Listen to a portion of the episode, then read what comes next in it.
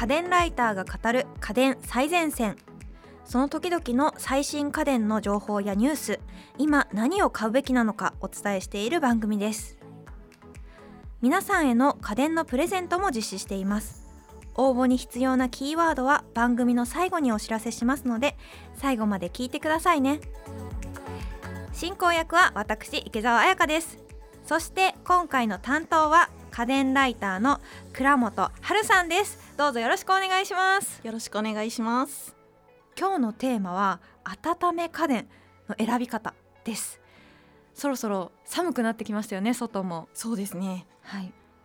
うちも部屋を温めるまでに時間がかかってしまって朝起きれない日が続いたりとかそんな季節になってきてぜひもうこれはなんかこうあらゆるシチュエーションにぴったりな家電っていうのを教えていただきたいなと思っています。そうですねあのー、温め家電といってもいろいろあるんですけれども普段池澤さん何使ってらっしゃいますか？えっとエリアによっても結構使い分けているんですけど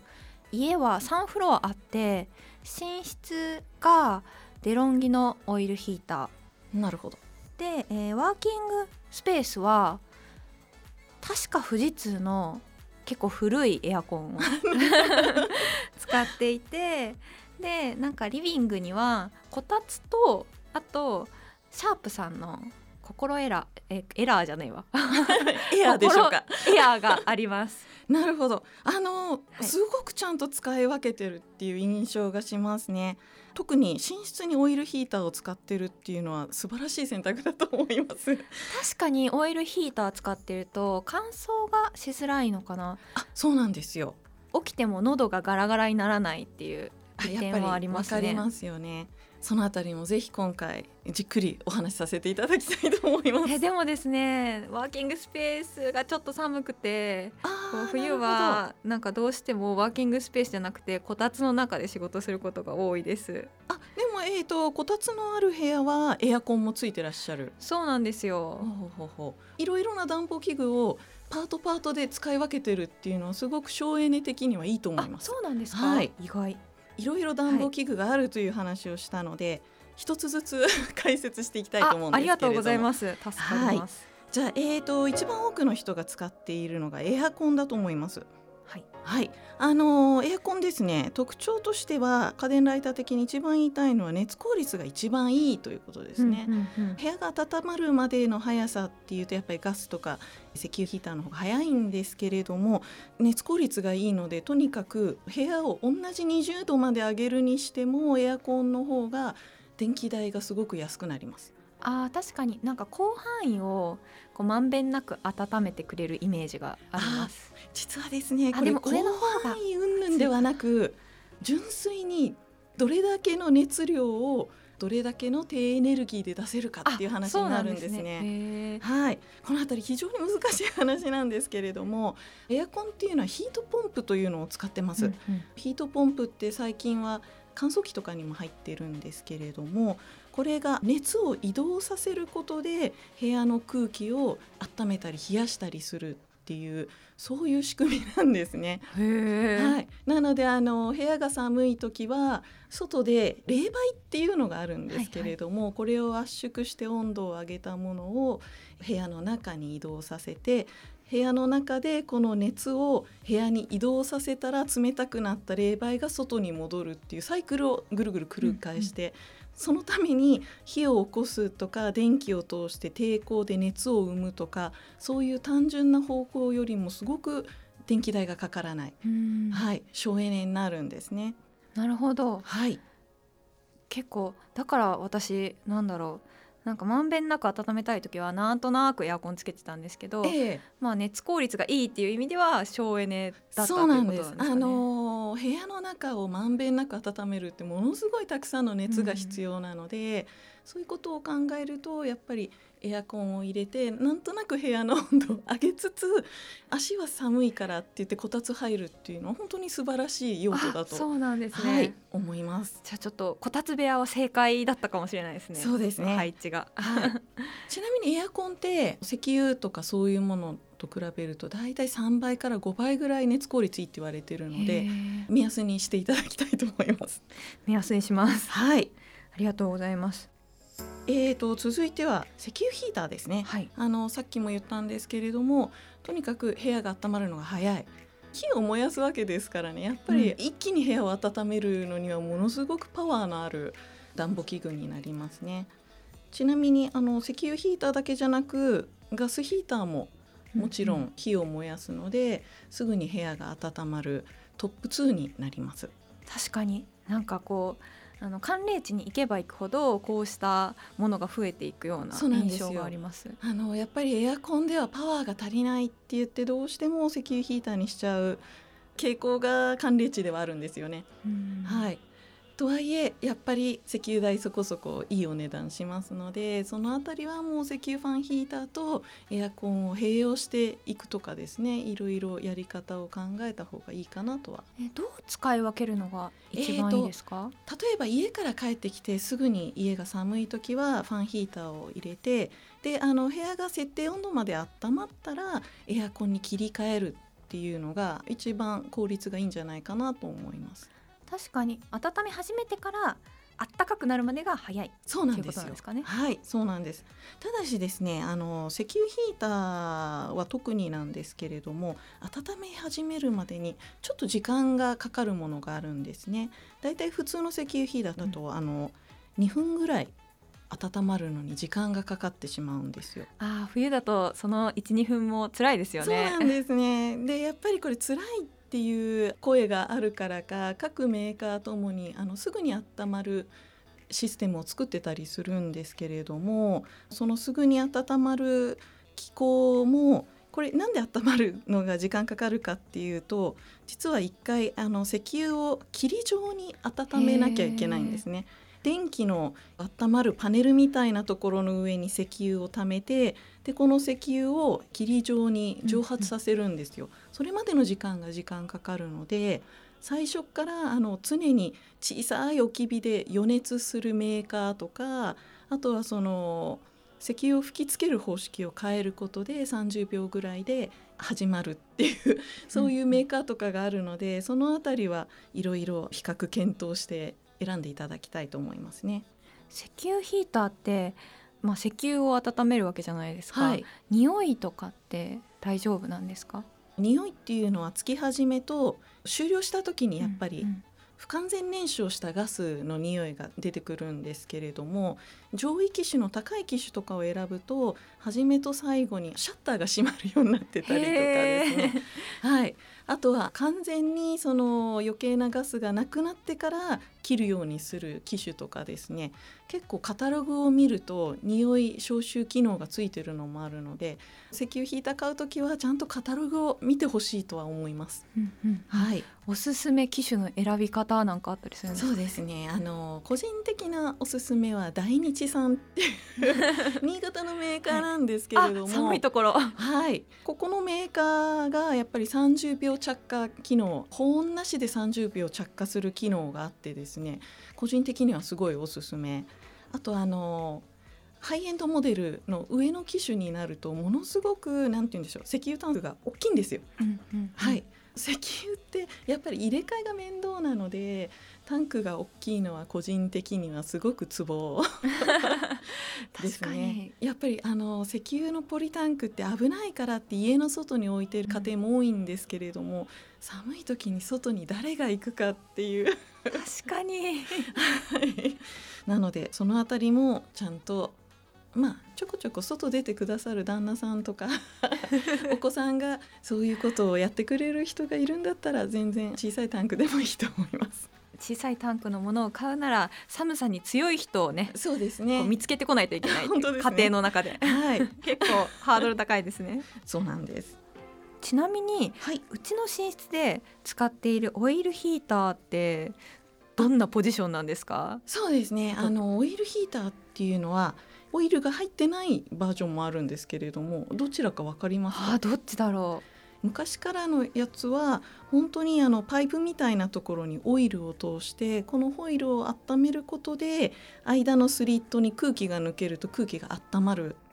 でかつあのオイルヒーターの周りの空気が温まるとあったかい空気は上に上がるのでその分下の冷えた空気がオイルヒーター側に寄せられてあの部屋の中で空気がぐるぐる回る対流が起きるんですね。それでなんとなく部屋全体を温めるっていうのがオイルヒーターなんですけれどもオイル捨てられないじゃないですか。そうですねはいということで最近はオイルヒーターと同じようなあのパネル型の形なんですけれども中にあの電気線のヒーターを入れてるパネルヒーターのオイルヒーターって言われるなんかすごく矛盾したもの確かに矛盾してるかも、はい、気にしたことはなかったんですけどでも、オイルを捨てたりは特にしてない。ああのオイルっていうのは基本捨てることはないんですがはい。本体を捨てる時にあの自治体では受け付けてないことが多いんですよ。どっちなんだろう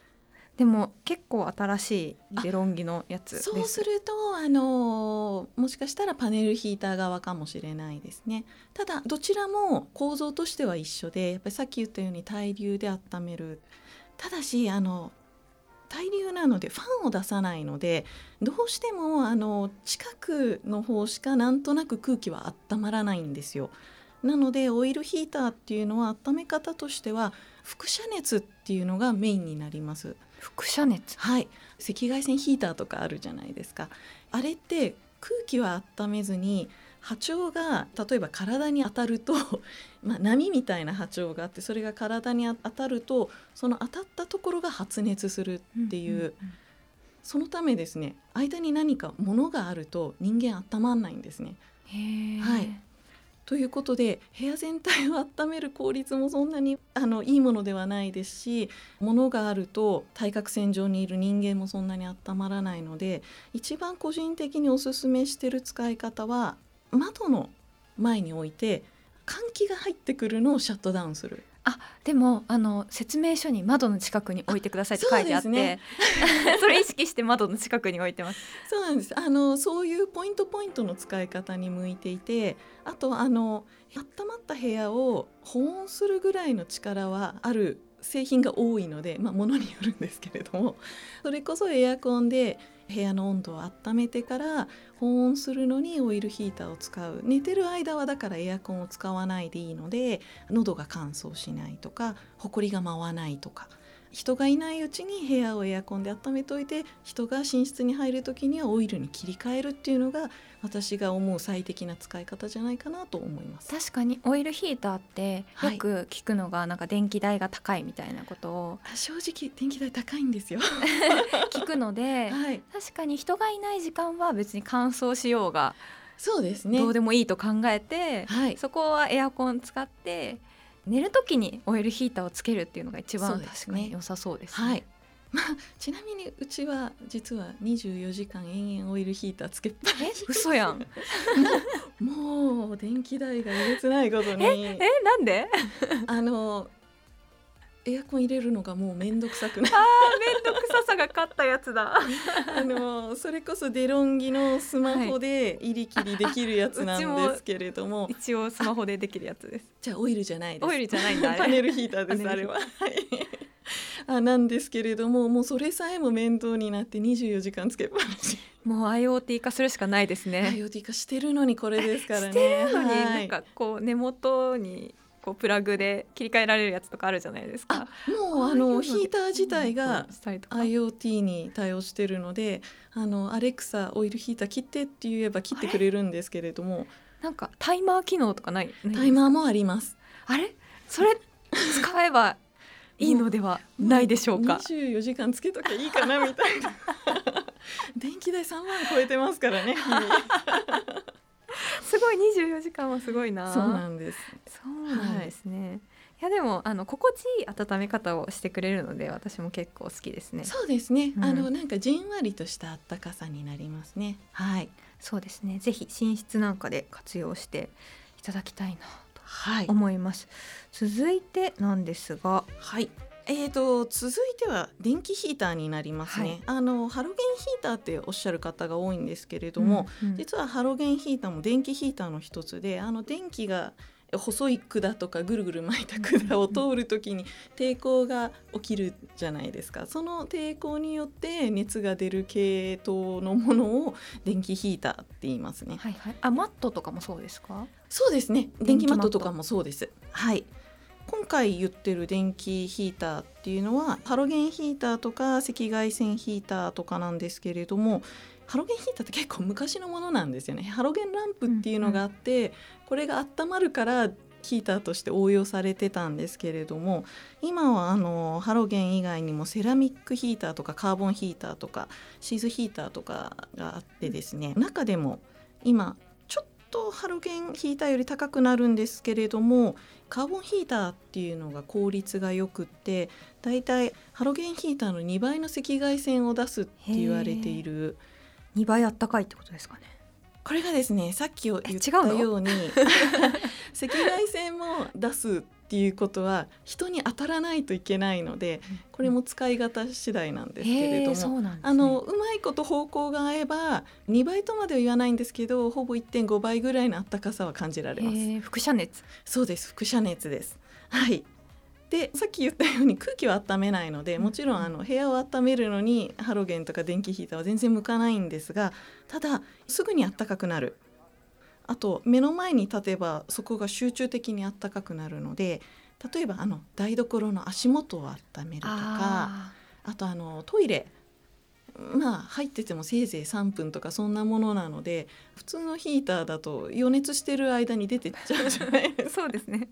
はい、そういうあの短い時間にいるトイレとかあとあの今ヒートショックとかが冬問題になってるので、うん、脱衣所に置くとかですね。そういうのはこういう電気ヒーター系がおすすめです。へえそうなんですね、はい、ちなみになんですけど私あの困っているシチュエーションが結構あって3つぐらいあって、はいはい一つ目が起きる時。朝起きる時どのこう家電がおすすめかっていうのと。それは起きてリビングに移動した時とかそういうことになるんでしょうか、えっと、起きるのが困難。寒くて。オイルヒーターでは足りない感じですか？いや、えっと、オイルヒーターがあるエリアまでは大丈夫なんですけど。その下に行けなくてなんかどうしようかなっていうふうになることありますね。これですね。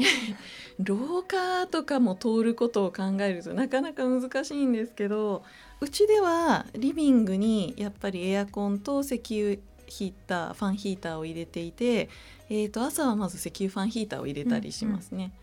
うんうん、なるほど。一気に温めるみたいな、はい、そうです。でちょっと体が温まったらもうエアコンにあのエアコンもすぐには温まりませんから石油ヒーターと同時に入れてるとだいたい温まった時に石油切ってもエアコンがあったかい空気を出してる頃になります。はい、なるほど。ちょっとそういう感じで対策してみます。二つ目が、はい、仕事をしている時デスクで仕事をしているとどうしても足元が寒くなってしまう。なるほどいいことをおっしゃってくださいました。こちらですね来週お話したいと思います。はい、そこ集中して、多分皆さんがお困りだから集中して。そうなんです。今コロナ禍ですからね、ねあの今まで全然そういう備えをしてないのに家で仕事しろって言われた方いると思うので、ぜひ来週ここら辺を集中してお話しさせていただきたいと思いますね。はい、じゃあちょっと来週も楽しみにしておきます。ちょっと三つ目が、はい、家から帰ってきた時。はいはい。これももしかして朝起きた時と同じような対策？これですね。朝起きた時もそうなんですけれども心ヘアを持ってらっしゃるならばスマホで操作あ確かに。外からね。外からつけておくみたいな、ね、そうなんですよ。どうしても忘れちゃうんですあの例えば家に3キロ以内に近づいたら電源オンにするみたいな設定があったはずですそうですね、はい、あったかも。のであの最寄り駅あたりに近づいたら勝手にあの暖房入れてくれるように設定しとけばあとはもうそれで。